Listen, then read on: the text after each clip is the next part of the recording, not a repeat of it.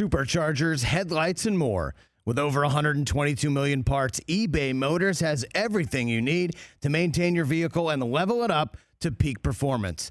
And with eBay Guaranteed Fit, your part is guaranteed to fit your ride every time or your money back. Stay on your A game with all the parts you need at the prices you want. It's easy to bring home huge wins.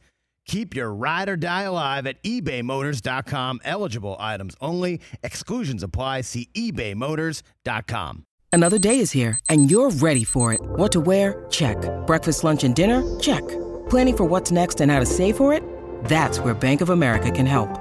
For your financial to dos, Bank of America has experts ready to help get you closer to your goals. Get started at one of our local financial centers or 24-7 in our mobile banking app. Find a location near you at bankofamerica.com slash talk to us. What would you like the power to do? Mobile banking requires downloading the app and is only available for select devices. Message and data rates may apply. Bank of America and a member FDIC.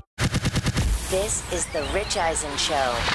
Ladies and gentlemen, The Rich Eisen Show. It's either the Jets or Michigan football for me. Live from the Rich Eisen Show studio in Los Angeles. Michigan football would just be so amazing. I wouldn't even Especially know now. what to do. And the Jets winning a Super Bowl, I can't even wrap my head Right, around it's so that. I can't. improbable. Earlier on the show, NFL Network insider Tom Pelissero. Coming up, editorial director of No Laying Up, Kevin Van Valkenburg. Actor and comedian Lil Rel And now, it's Rich Eisen. Hour number two of the Rich Eisen Show is on the air. Great first hour. We had a chat with Tom Pelissero. We got a two for one, getting some information on what's going on with Dalvin Cook and uh, the running back group and the National Football League and which teams are flying a little bit under the radar, according to Tom Pelissero and Mike Garafolo. They were driving together. Um, Garafolo behind the wheel, Tom Pelissero sitting in the passenger seat. There's the photograph. There, as you can see, they're dressed to play golf, and uh, they're going to Ian Rapoport's golf course in Rye, New York. That's awesome. Yes, and uh, the, and uh, I asked who's the fourth.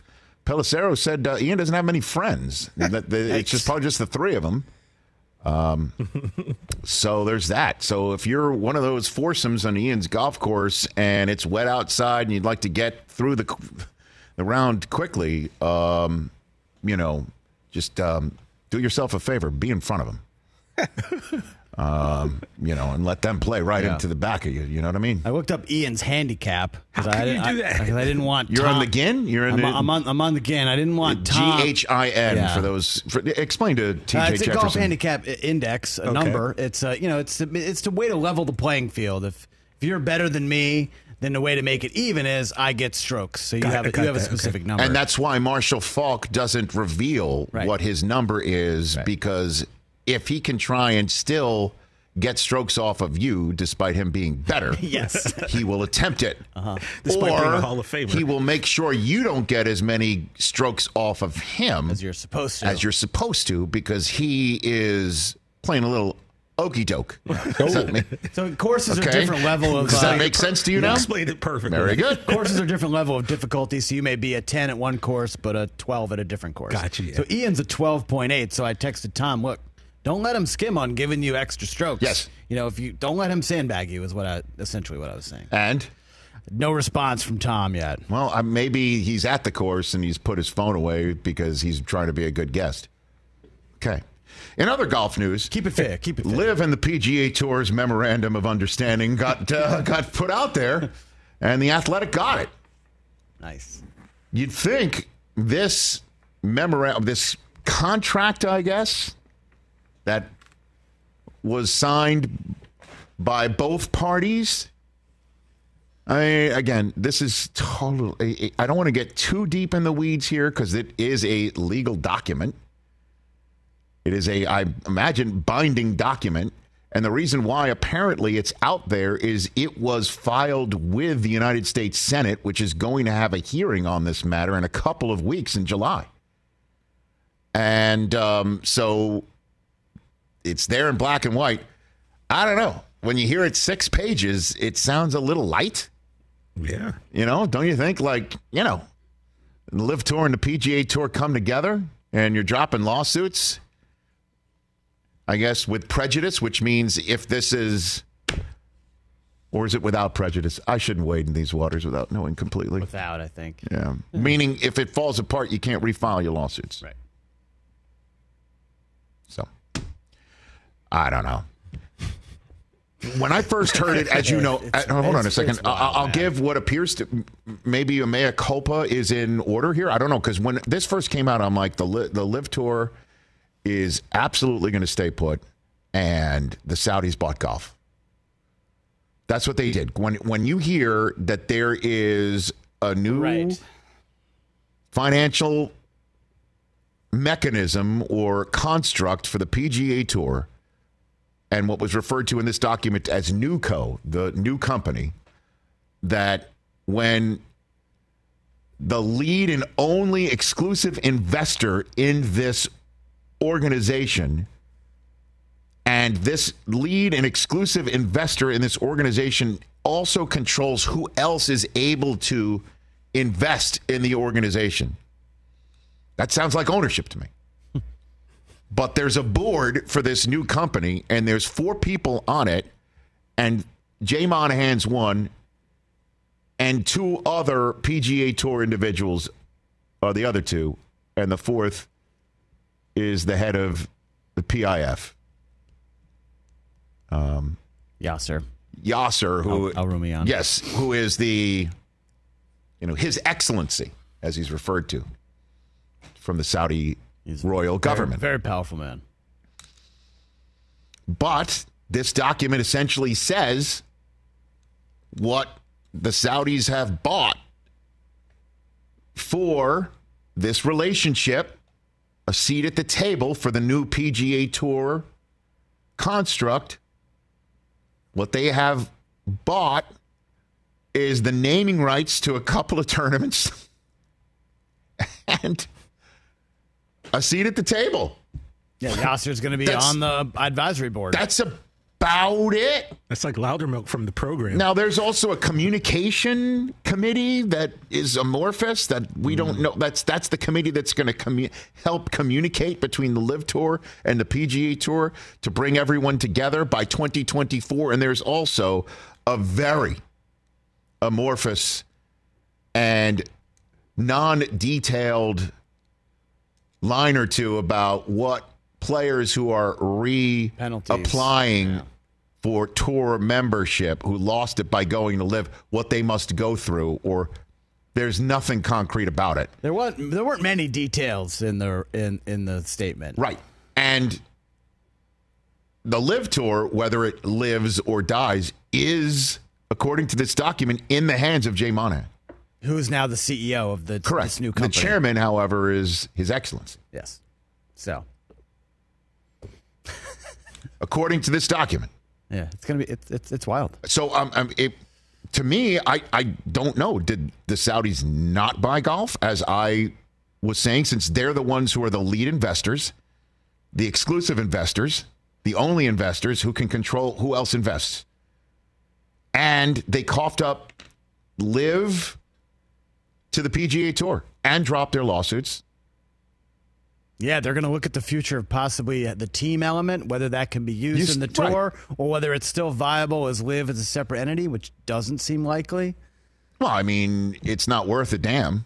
I, that's the other thing too. Is that, a profit. is that need need? You're right. Doesn't make any money. Neither organizations have been valued yet, which is another crucial aspect of it because the valuation of these entities is going to eventually, when you plug it in, turn the crank of this formula, spit out the amount of money that the public investment fund of Saudi Arabia is going to invest and put up as the seed money. It's expected, according to the Athletic article, to be somewhere between two to three billion dollars, which is what caused the PGA Tour saying, "Okay, so you give us two to three billion, and we are no longer competing with you. You're not going to be a drain on our resources We'll for purses lawsuits and and sponsorships and our lawsuits." And you will give us the control of LIV. All you want is a seat at the table, and you name a couple of tournaments. And um, those might not even be on the PGA Tour; could be on the DP Tour. You know, where where your name is kind of like, you know, people don't bat an eyelash over in Europe if it's something Saudi that's on the on on the on the tournament name. Maybe that's what we do. And then that's it? Like, really? Really?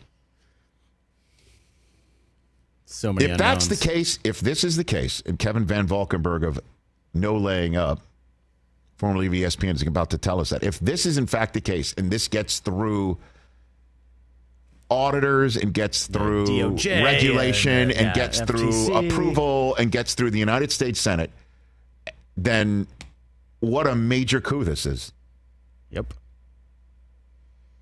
for golf, with the exception of, you know, sports washing. There's that aspect of it too, because Also important. what happens the next time something happens geopolitically involving Saudi Arabia that runs, shall we say, counter to the interests of the United States or human rights? What happens then?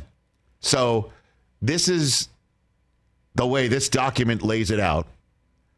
I find it hard to believe, unless the Saudis did not want His Royal Highness to be in any way, shape, or form put under oath, or anybody else in the royal family under oath, and all they want is just, we just want to seat at the table as they go for maybe purchasing other tours, other places. You're reading about the ATP in tennis potentially being next for PIF to go knock on their door. Oh, and then what about the NBA, NHL, NFL? It's coming. They're already everywhere. Formula One. Just trying to read this fine print here because again, when I first hear, we're the only investors, we're the only people who will understand or be able to tell you who else invests. It's our money. Right. It's your tour. It's our money. Well, what eventually talks, the tour or money? Money, because clearly money is what brought these two parties to finally to get together, and the fact that nobody wanted apparently a lawsuit and to be deposed. It just goes to show how much was unknown and unexplained when this was first announced. Which is kind of crazy because this document was signed a week before the announcement. You'd think you'd be able to get a duck or two in a row. Jeez, right? But they did such a dreadful job explaining it. And part of that may be because there's really few details Very few.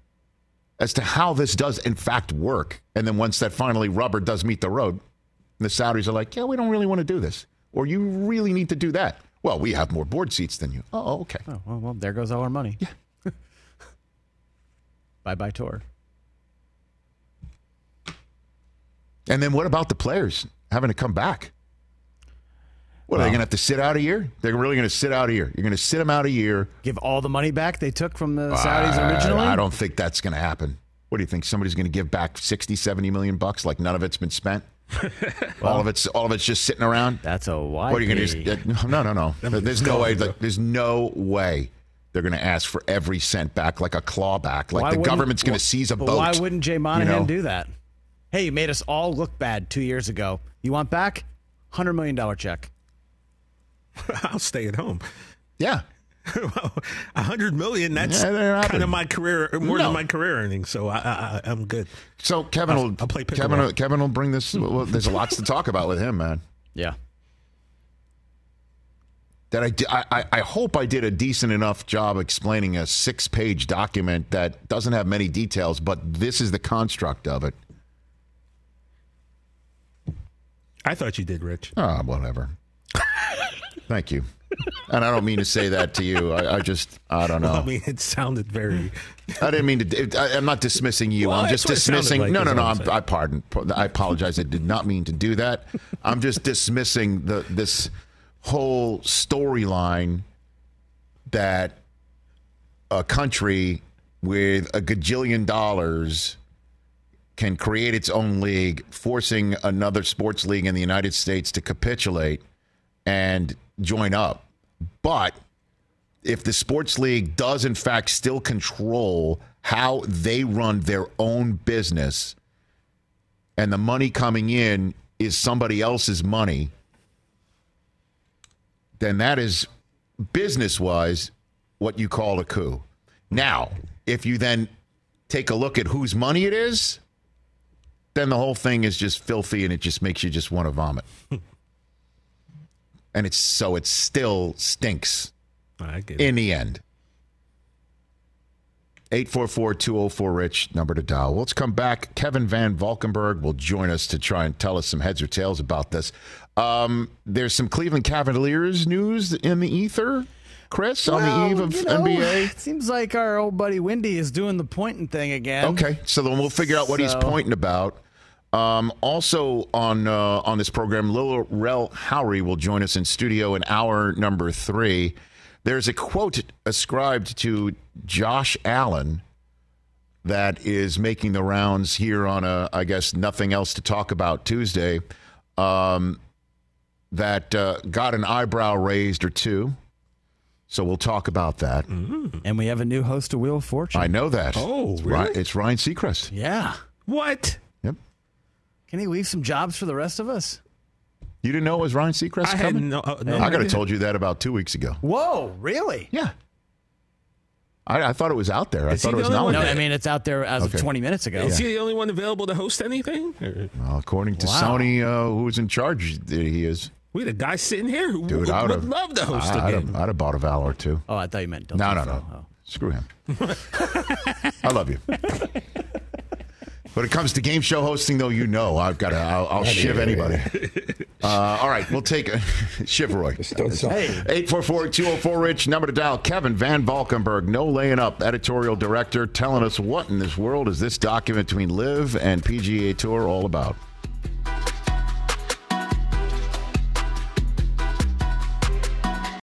It's that time of year, people. Spring has sprung, and that means spring cleaning, or at least the partner in your life is demanding that you do it. Whether that means stocking up on cleaning supplies or swapping out your winter clothes for new spring clothes, make sure you're using Ibotta and get real cash back with every purchase. Ibotta is a free app that gives you the most cash back every time you shop on hundreds of items from groceries to beauty supplies to toys. The average Ibotta user earns $256 per year. That could cover the cost of an entire shopping trip, that flight you've been eyeing, or the fancy dinner you've been craving. Join the over 50 million users and earn cash back every time you shop from over 2,700 brands and retailers. And right now, Ibotta is offering our listeners $5 for just trying Ibotta by using the code EISEN when you register. Just go to the App Store or Google Play Store and download the free Ibotta app to start earning cash back and use my code EISEN. That's I B O T T A in the Google Play or App Store and use my code EISEN. Let's talk sleep number, people, because quality sleep is so essential. That's why the Sleep Number Smart Bed is designed for your ever evolving sleep needs, and the same thing for your partner, so you can choose what's right for each of you whenever you like. Need a bed that's firmer or softer on either side, helps you sleep at a comfortable temperature, quiets your snores, or your partner's. Sleep Number does that. My sleep number setting is 60. My wife's is 70. 10 numbers apart, but it truly is the world of difference. The sleep number sleep that you get is unbelievable. You will love it. JD Power ranks Sleep Number number 1 in customer satisfaction with mattresses purchased in store. And now you could save 50%. That's 50% on the Sleep Number limited edition smart bed for a limited time. For JD Power 2023 award information, visit jdpower.com/awards. Only at a Sleep Number store or sleepnumber.com. All right, we're back here on our show. Kevin Van Valkenburg will be joining us in uh, in a couple of minutes before when our radio audience returns. So, so you knew the Seacrest thing two weeks ago? yeah. Tell This was- Wow. messed I- up. I- Thought we were- honestly, thought we were friends. I heard it from so many people here in this town because my ears to the ground. so it was a- Um, that, that I thought it was already common knowledge. I was surprised to hear that it was announced. yeah, he he tweeted something about a half hour ago. There you go. Wow. Seacrest in. what? What do you got a problem with him? Uh, You already Seacrest out? well, you Seacrested out? This guy's been in our life for a very long I time. know that. Haven't we had enough? Can Of we just- Seacrest? Can we get somebody else in there? Okay. Someone new? Who would you want? Some f- fresh? Yeah, What are somebody you looking new. for? Somebody, It's actually the somebody easiest fresh? hosting job out of all the big hosting jobs, if you think about It about might it. be I the easiest gig in the world. Well, Yeah, you, you 'cause stand Vanna White's there, gotta they do the spin a work. wheel, you She just does read work. what you just read what the wheel is, right? Yeah, Yeah. I'd like to buy it And, all. and they and they made Vanna's job easier. She she doesn't have to turn it. yeah, Yeah, well, she she's just had to touches. turn 'em. In the the old days, Yeah. So is Vanna staying? It's better on her. It's probably. I mean, she, it's better on the wrist. Yeah, that's true. Is Vanna staying? Is it going to be a Yes, new she is. Vanna? She is. Vanna's staying. She's staying. She's staying. Yep. The letter Turner stays like before. Yeah. The letter Turner stays like before, but Pat's out. Pat. By the way, Seacrest, 48. is, is Pat? I mean, who who- who's gone on? Who? I mean, Pat used to be the weather guy here in Los Angeles, Yeah. and then they're like, you know, let's just see, let's give him a shot. Wheel of Fortune. 50 million What a- private jet air a- air hours later. What a gig. He's handing off the reins to Ryan Seacrest. yeah.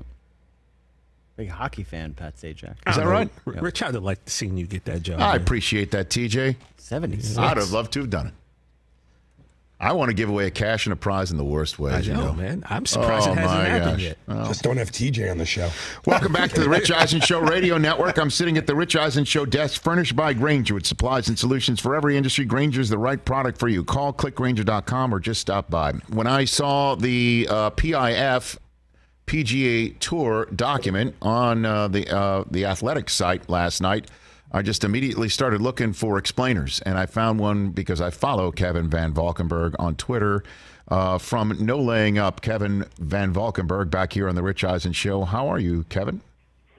Rich, I'm good. I uh, I hope I can offer some clarity about this stuff. But if you want to talk Wheel of Fortune too, I'm up for that. Well, I, I well, there is a, a vowel in PIF, you know, so that that, that vowel appears to be buying, not being uh, uh, bought. Um, so, what what did this document tell you that you didn't already know, Kevin?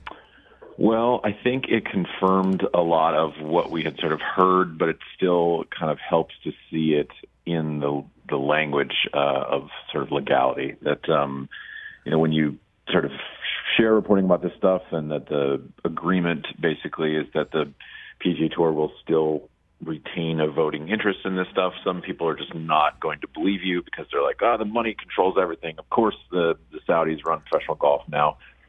I, I think that's not specifically the case. Like we can certainly talk about the nuances of uh, some of those things, but you know what this agreement sort of spelled out is that you know kind of what we had sort of understood going forward is that the giant evaluation of you know what uh, the LIV Golf is going to contribute to is this new company that's being formed that PGA Tour is going to be part of will then allow the PIF to sort of buy into an investment in that. So let's say that it's worth $10 billion. The PIF wants to buy $2 billion into that, that that will be their sort of, um, you know, investment going forward in it.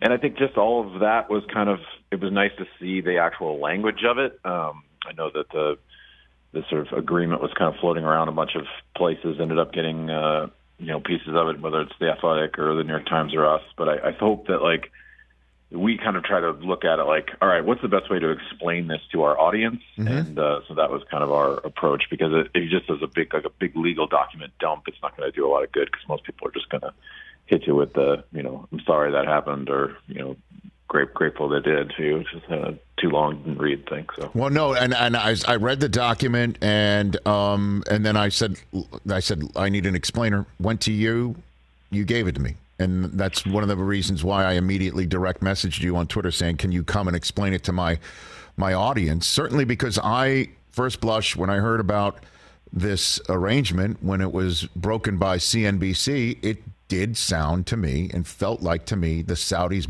bought golf since they are the sole exclusive investor and have every uh, right to decide who else gets to invest. What does it matter about the board seats? Is my two cents. So how does that sit with you when you hear that, yeah, Kevin? I think what's the sort of nuanced thing is that is that they're not necessarily the sole investor who can sort of deny any other investment. What they have is the right to sort of be a co-investor with anyone who kind of comes to the PGA Tour or the PGA Tour sort of goes and says, "Hey, we want to buy the LPGA Tour."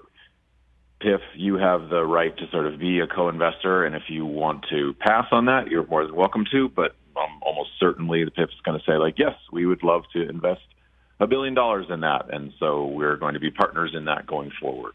So it's not like the PIF can say, like, no, no, no, we don't think that you should be able to invest in this thing.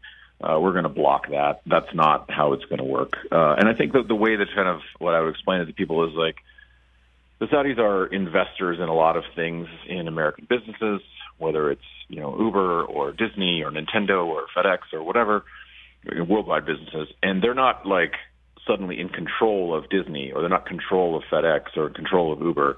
They're investors because they want to sort of make money. They want to have influence and have a seat on the board and sort of help determine the direction of the or help influence the direction of the company. And mostly, I think, help bring further investment into Saudi Arabia for various projects that they are hoping to as part, you know, use as part of their Vision 2030 uh, proposal, which is to slowly kind of make the Kingdom of Saudi Arabia evolve away from being solely dependent on oil as a revenue source.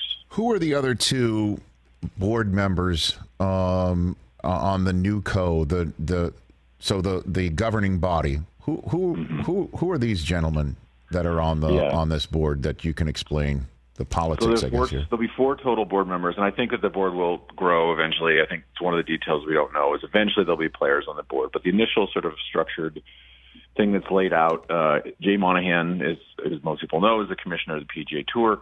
But these two other uh, gentlemen who kind of negotiated this deal, Jimmy Dunn uh, and Ed Herlihy, are two of the both the sort of biggest mergers and acquisition finance people uh, in the United States. They're both members of Augusta National. Jimmy Dunn is the president of Seminole Golf Club, which is sort of one of the premier golf clubs in Florida.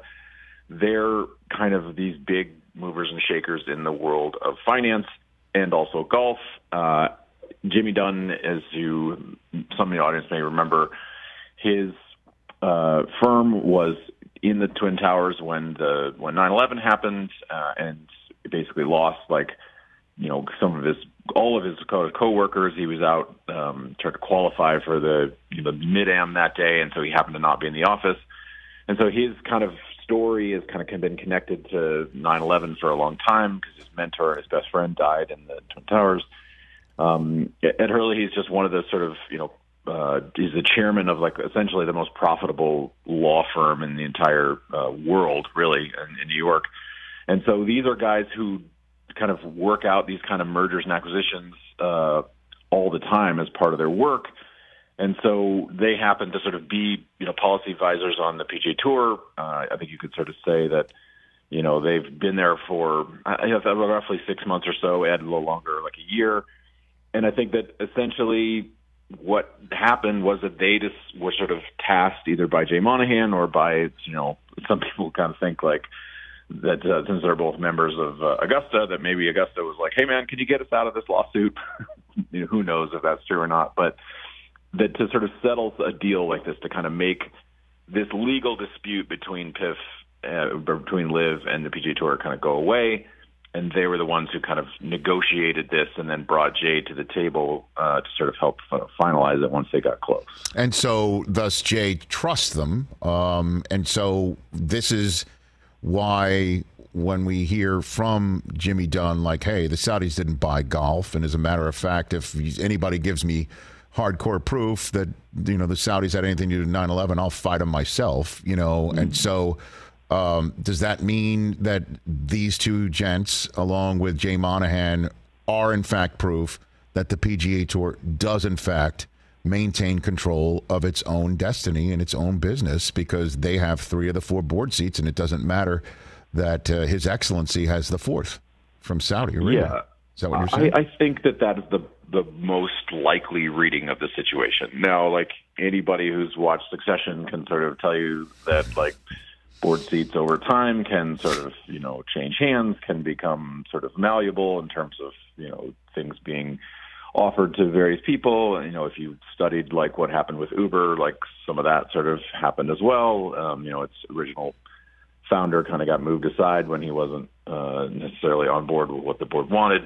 But I think that for Ed and Jimmy's case, their reputation within the world of golf is pretty important to them. You don't get to be a member at Augusta or at Seminole or various other places without having sort of a important kind of I think reputation within the world of golf. And I think the last thing that they would want was to be seen as sort of you sold out this American institution.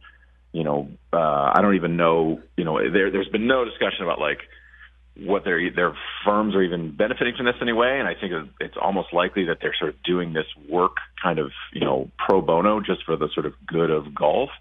And so I think like, I, I think it's very unlikely, uh, certainly in the near future that they've kind of given, you know, a, I honestly don't think, and this is a little bit conjecture on my part, that that's really ultimately like the Saudis' goal. Like they just want to be involved in investment the same way that they're sort of involved in the Premier League or involved in you know F1 or involved in various other sporting entities around the world. They're not looking to sort of dominate and sort of have control. They just kind of want to be partners because they see it as not only a good investment financially, but as an investment sort of in their future of their country. Well, it's difficult for for me uh, to grasp that. To be honest with you, Kevin Van Valkenburg, the uh, um, editorial director of No Laying Up, right here on the Rich Eisen Show.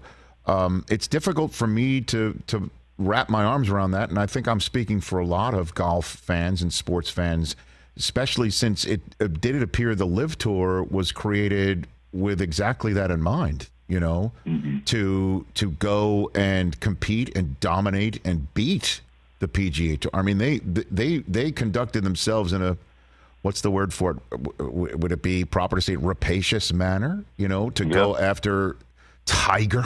I mean, yeah. Jack. I mean, like they went after everybody in in the most damaging way for the PGA Tour.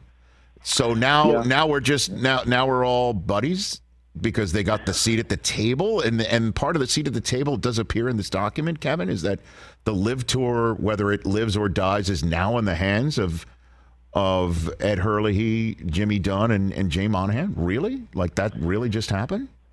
Well, I think what you have to kind of understand is that the Saudis initially came to the PGA Tour like two years ago mm-hmm. and sort of said, you know, we would love to have a meeting with you because we have like two billion dollars that we'd love to invest. And the PGA Tour sort of brass wouldn't even take the meeting. That they were basically like, no, we don't want any part of this. Like, we don't want to have foreign investment. Uh, and I think that that was sort of a naive reading of this. I mean, hindsight's pretty easy. Like, I doubt that, you know, even people like me would have been like, yeah, that's a great idea in the initial because this was like right after the Khashoggi stuff uh, when they sort of did this. Mm-hmm. But that's always kind of been their ultimate goal was to just be a part of it. Now, when the PGA Tour basically shut them out. I think that, and they hired Greg Norman to sort of be the front-facing person of this. I think it was like kind of all all in on like, all right, what can we do to, you know, basically like call them out and say we're we're we're in this for real. We're going to throw a ton of money at this. Um, you know, I don't know how much of kind of this is like them ultimately trying to save some face. I mean, they live as much as they've sort of pumped money into it and stuff has not been any kind of financial success. You know, it's they can't get sponsorships. They've talked about you know selling these uh, franchises teams. You know, no one's stepping up to sort of pay the kind of amount of money that they want. They're barely you know on television at all. You know, they're being preempted in tons of different markets.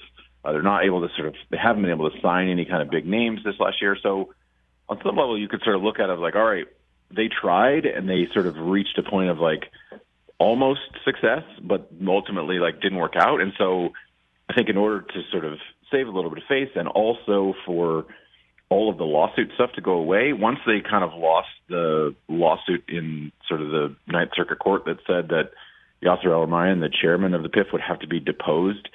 I think that was a big red flag for them. And they're like, all right, how do we get out of this? Because that is not something that we've ever had to sort of face in all of our other investments in American companies you know, they they do not want to reveal a lot of stuff that they would have to sort of reveal if they sat for a deposition. And I think that was kind of a way to be like, all right, you know, we we maybe got out of our skis a little bit here, and how do we make this kind of uh, you know a win for both parties and making it go away? Editorial director, no laying up, Kevin Van Valkenburg here on the Rich Eisen show. So um, let's talk about next steps. Uh, and what this document might reveal uh, is is LIV dead? I mean, as a doorknob or what? Yeah, I think, you know, you can never sort of say completely, like, yeah, of course it's gone, of course it's done. I mean, my instinct would be that it is unlikely that LIV will continue beyond 2023. Right. It's certainly beyond 2024. Uh, who knows kind of exactly how attached to the future of LIV Yasser El-Rumayyan is. I think what the document says is that there's going to be, you know, a, a, an analysis, a database analysis about the future of LIV going forward. Now, anybody who's sort of followed this stuff is kind of understands that LIV isn't making any money. In fact, they've lost massive amounts of money, and so in the language is saying we'll make a good faith assessment on the benefits of team golf in general. I think that some kind of team golf thing will survive, mm-hmm. and so whether you know it sort of morphs into something else where you know Dustin Johnson still gets a team or Brooks Koepka still gets a team, and then eventually like Tiger Woods has a team and Rory McIlroy has a team. I could see that sort of being part of it going forward. I do not think that LIV, as it's currently structured, will exist at all, sort of competing against the PGA Tour. It's just silly to think that like the PGA Tour and Jay Monahan or whomever ended up in that chair if Jay isn't coming back from this health scare that he's had would want the PGA Tour to compete against itself for audience, for purses, for you know sponsors or anything like that. So I'd say most likely not. But you know, there's other people out there who believe for sure that Yasser Al Rumayyan is so invested in this uh, in in this entity moving forward that you know maybe he could sort of say, look, we'll we'll throw another two billion dollars into this if we this you know is kept around. Well, and I'd imagine um, for those LIV Tour players that do have Yasser's phone number, a few texts have gone in and say, "Hey, uh, what's the plan on getting us back our tour card here?" Because I'm looking at this document and I don't see too much in there that lays out exactly how that's going to happen. And that is a huge aspect of this in order for everybody to get back together and play golf in the same uh, organization. Kevin, what do you got for me on that one? Yeah. So what we do know is that LIV can't recruit any more players basically through the end of 22. So if you were if you if you're one of these people who follows this stuff on Twitter and you still see rumors about like Jon Rahm might go to LIV or Patrick Cantlay might go to LIV, that's not going to happen until at least until the end of 23.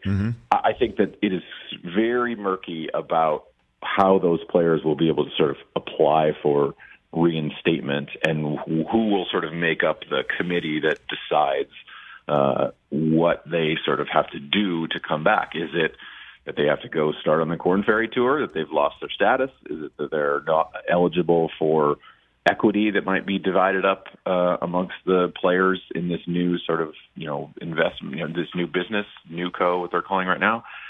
I don't think it's likely that they're they can actually find players. I think that that's that was sort of something thrown around a while, like oh, you might have to pay back some of your stuff. I, I doubt that's going to happen. I think that it's more likely that it just won't be you know eligible for certain bonuses.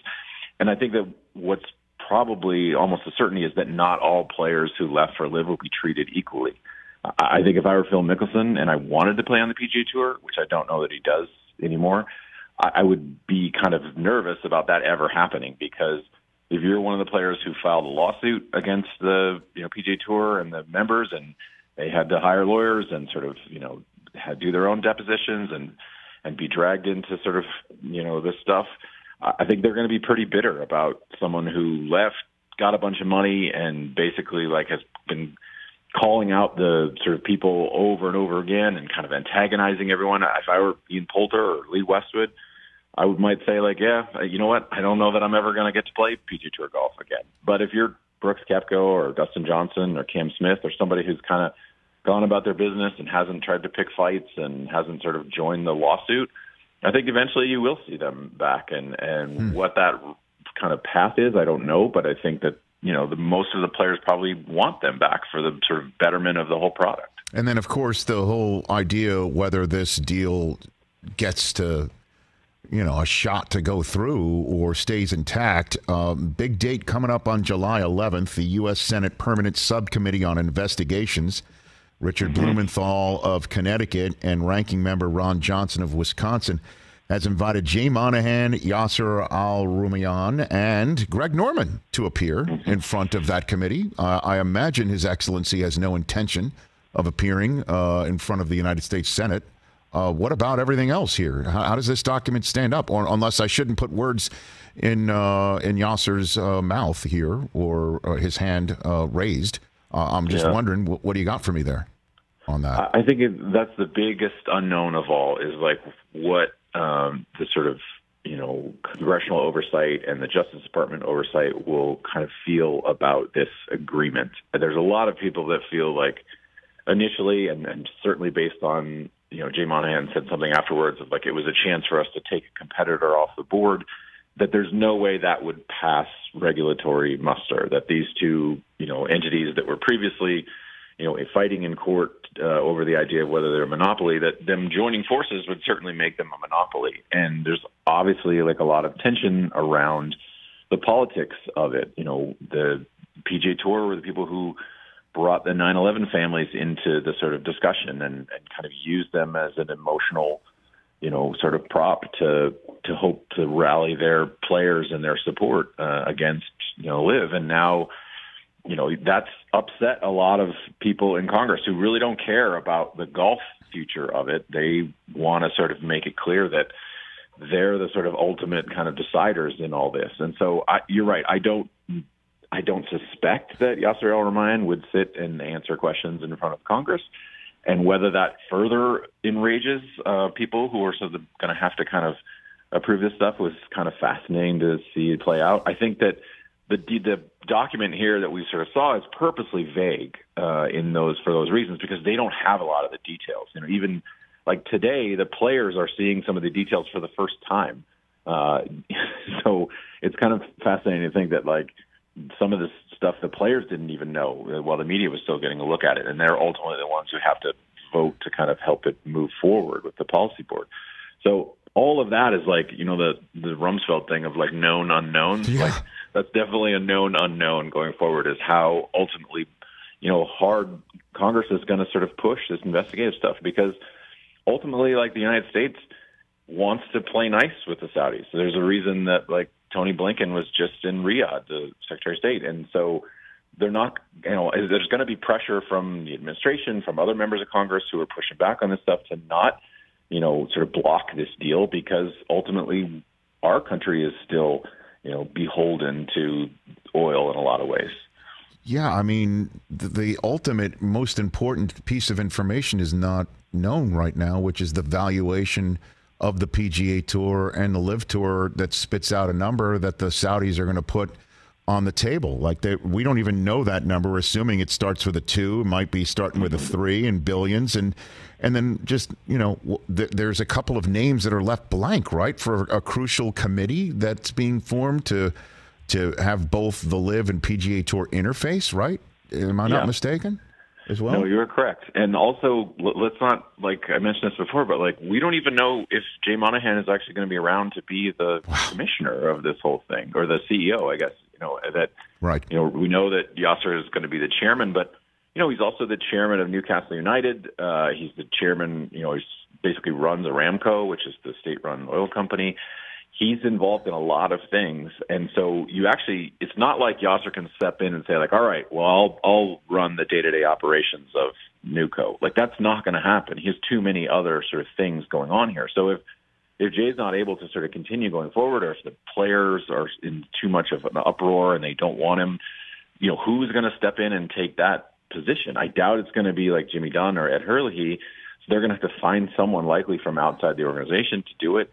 And what does that mean going forward? Like, is you know that person going to sort of evaluate things the same way that Jay might? It's wow. It's all going to play out, I think, over the next six months or a year. Like we're just sort of in the beginning of this, much less. And if the let's say the agreement falls apart, like what does that mean? You know, in terms of like they, they this agreement says they can't sue each other mm-hmm. over again, that the, the lawsuits are done. But, you know, if six months from now the Saudis are like, all right, well, that didn't work out and we're glad that we're not being sued anymore, but we're still going to go and try to sign Jon Rahm, like that will sort of upend things again. All right, last one for you, Kevin. I know we've spoken a while, but conversations like this and subject matters that are difficult to understand, I'm mandated to say, to, did I ask everything? Is there something I didn't ask that I should that I should know, Kevin? Uh, I think you pretty much nailed it. I mean, one thing that was sort of in the document that we were a little bit surprised by is that the this agreement that they signed was essentially a week before they went on CNBC and right. talked about it. And not well, and not well. They didn't talk about it well no. at all. Like they didn't have a duck in a row, man. It was yeah. crazy. So they had a week to get their stuff straight, and they couldn't do it, which I don't think speaks, you know, particularly well to the kind of the rollout and the messaging of this stuff. And they, I think they've been surprised by some of the anger. I know they've been surprised by some of the anger that uh, the players are facing. And so, you know, the messaging is a pretty important part of a merger, and especially when you have a policy board that has to vote to approve this kind of stuff. And you know, you have Rory McIlroy, who's been sort of like your biggest, you know, weapon in this for the PGA Tour. Said he feels like a sacrificial lamb, and he sort of was blindsided by the whole thing. It, there's a lot that's still kind of uh, complicated going forward. Kevin, thanks for the time. Great explainer on uh, on your site. No no laying up, and then of course uh, for for the time here. Um, look for more of my calls. Thanks again, sir. Great stuff. Anytime, Thank you. Yep. That's Kevin Van Valkenburg. Everyone, check out No Laying Up. Lots to digest. Let's take a break. We're back with more right here on the Rich Eisen Show.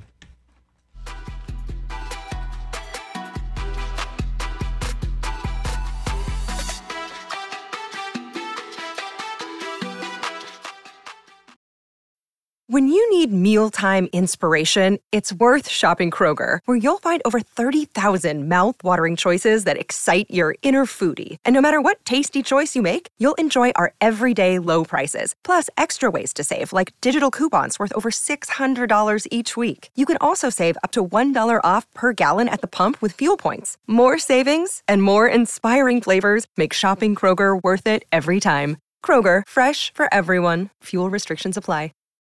Check out our new NBA show, Beyond the Arc, part of the CBS Sports Podcast Network, where you can find me, John Gonzalez, NBA insider Bill Reiter, and Ashley Nicole Moss five days a week talking all things NBA. Whether you're looking for insightful discussions, upbeat commentary, breaking news, interviews, or coverage of all the biggest stories in the NBA, our new show is the place to be five days a week. Download and follow Beyond the Arc on Apple Podcasts, Spotify, and wherever you get your favorite podcasts. Eric Braeden here on the Rich Eisen Show. We have printed out uh, three of the great uh, sports rants of all time, and we would love for you to do your best Victor Newman. Is that okay? Now, the, the first one is Herm Edwards. Yes, Herm Edwards. The first one up. Herm Edwards on October 30th, 2002, after a Week 8 loss to the Cleveland Browns. Oh. Here is play to win the game as told by Victor Newman. This is great about sports. This is what's the greatest thing about sports is you play to win. Hello? You play to win the damn game, right? You don't play just to play it. That's the great thing about sports. You play to win. And October 16th, 2006, after the Cardinals blew a 20 point lead against the Bears on Monday Night Football. Oh, man. Dennis Green, they are who we thought they Oh. were, as portrayed by Victor Newman. Bears are who we thought they were, you know? That's why we took the damn field. Now, if you want to crown them, then crown their ass. But they are who we thought they were. And we let them off the damn hook. Very good. Very well done. All right, last one for I you. I can feel it. I can feel it. I'm glad that we got it rolling because here's the last one. I can feel it. Oh, On May 7th, 2002, the famed practice press conference of one Allen Iverson, as recounted by the man who plays Victor Newman, Eric Braeden. I mean, listen, man. You're talking about practice, okay? Not a game. Not a game. Not a game, all right? You're talking about practice. I mean, how silly is that? I know it's important. Yeah, I do, I do, I do, I honestly do. But you're talking about practice, man. What are we talking about? Practice. You're talking about practice, man. Even today, he still deserves a round of applause. Back here on the Rich Eisen Show. All right, Chris, you're the golf nut here in the house. What do you got? What do you make of that? I think there's still so much that's unknown. I think the one thing we do know is that LIV is most likely over. How in the world does it survive? If you're the PGA Tour Yeah. and they took, they, I mean, first of all, first things first. I hope Jay Monahan is okay. Yes, My goodness 100%. gracious. And and if there's a health scare that is not something that is, if part of this health scare can be diagnosed to stress, stress of all oh of my gosh, Yeah. but we don't know what it is, and I hope he is okay. But um, h- how in the world do they not exact their revenge? How do they not basically say LIV's out? You got a seat at the table, but LIV's out. We are the ones who are Yep. now uh, in control of the board seats. And see you later. And by the way, anybody that sued us, yeah, you, you, you- you might have to add another half a year onto whatever suspension you serve to get Yeah, back. and, and a fine. I I know Kevin mentioned, you know, maybe not being eligible for certain uh, uh, Right. financial rewards at the end of the Right. season. That's probably out for all of those guys. In a weird way, I kind of feel bad for Greg Norman. Oh. wow. Okay. Just in a, just kind of in a know. weird way. Like told five minutes before the announcement uh, that this was taking place, and now Sympathy he thinks for Greg Norman. He thinks he's building up something just to be kicked to the curb and kind of used as a Saudi pawn to get into the golf world. I got it. I, I, get, don't. I, I In- see what in a Go- weird- go- in a Google. Google Greg Norman's yacht. Yes, I understand all of that. Okay. And the clothing and the wine. I I, I, I, Yeah. I get it. He'll be all right. Um, it- it's just kind of interesting to see what the future of golf is going to look like kind of beyond this year. well, certainly if this thing falls apart, Right. Then what then what happens? Then LIV is still around. dude. If Right. if the U.S. Senate says we want to see Jay Monahan, he's like, I'm not well, and they're like, okay, and they want to see Yasser, He's like and they want to see Greg Norman, and and one's like, you know, I'm uh, you know, I'm a I'm a Saudi national, and the other one's I know I'm an Aussie.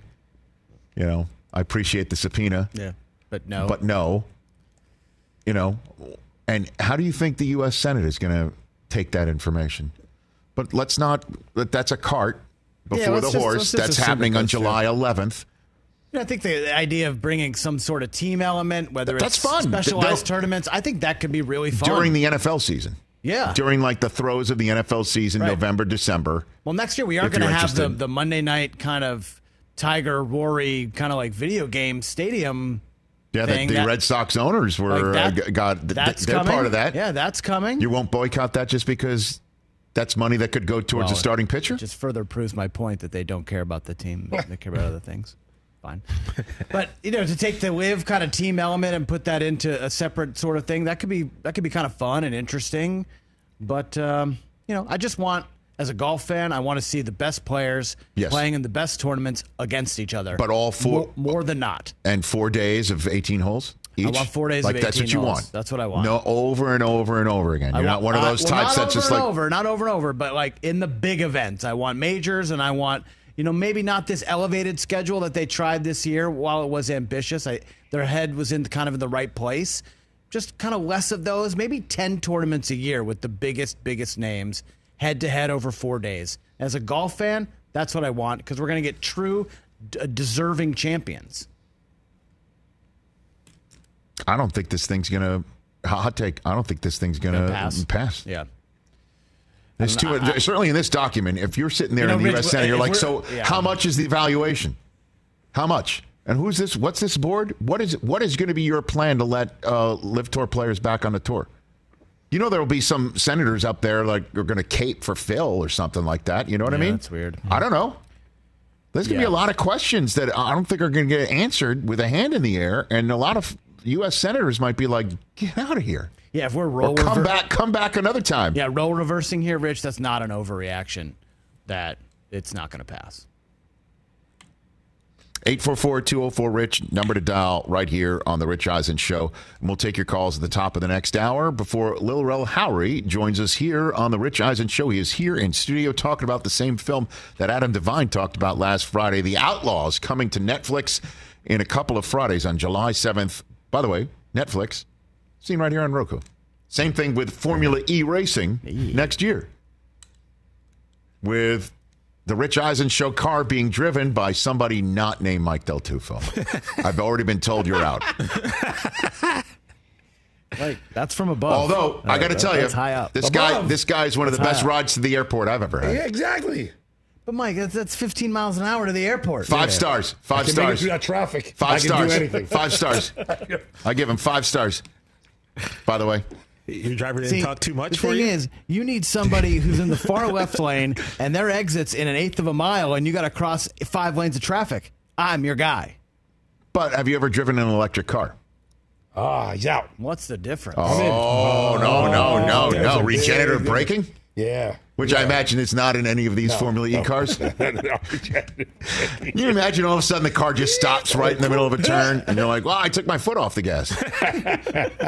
Regenerative braking. I think I'd need to learn a little bit more about Formula E. Yeah. We can take class. we need to get out to the track. Yes. They just had a race up in Portland. That's what I'm saying. RES Day. Dude, 11 races coming to the Roku channel next year. That's going to be awesome. One of them's got to be here, right? You Gotta go. Fontana? Can we, can we get a second screen viewing of us calling the race? Maybe. Yeah. Everything's open. You know I Everything's mean? on the That's table. what I'm saying. Eyes in Can I, uh, can I be the Formula Grand Marshal? Can, Yeah, I, sure. can I wave the flag? E Absolutely. Yes. We're Mike, in. Mike, you can drive the pace car. But I'll don't- do that. by I'll the do way, it. I'll do the pace car. no, no question about it, though. If if you just look at the archives, Chris Brockman and I both took a ride with Mario oh, Andretti Oh, yes, in Long Beach, got me on that. California. You got Which me on that. one looked like he was wetting himself and which one did not? Both of you. No, Well, that guy. I mean, I. His eyes were wide, like, oh my God. And Because I I, wasn't the one driving. I know that. So neither was I. It was But I'm Mario saying, like, Andretti. passen- I'm a bad passenger, great driver. I used to Okay. do 100 miles an hour with the police car going to a call. What? And then you got fired. I did. For being drunk. Jeez.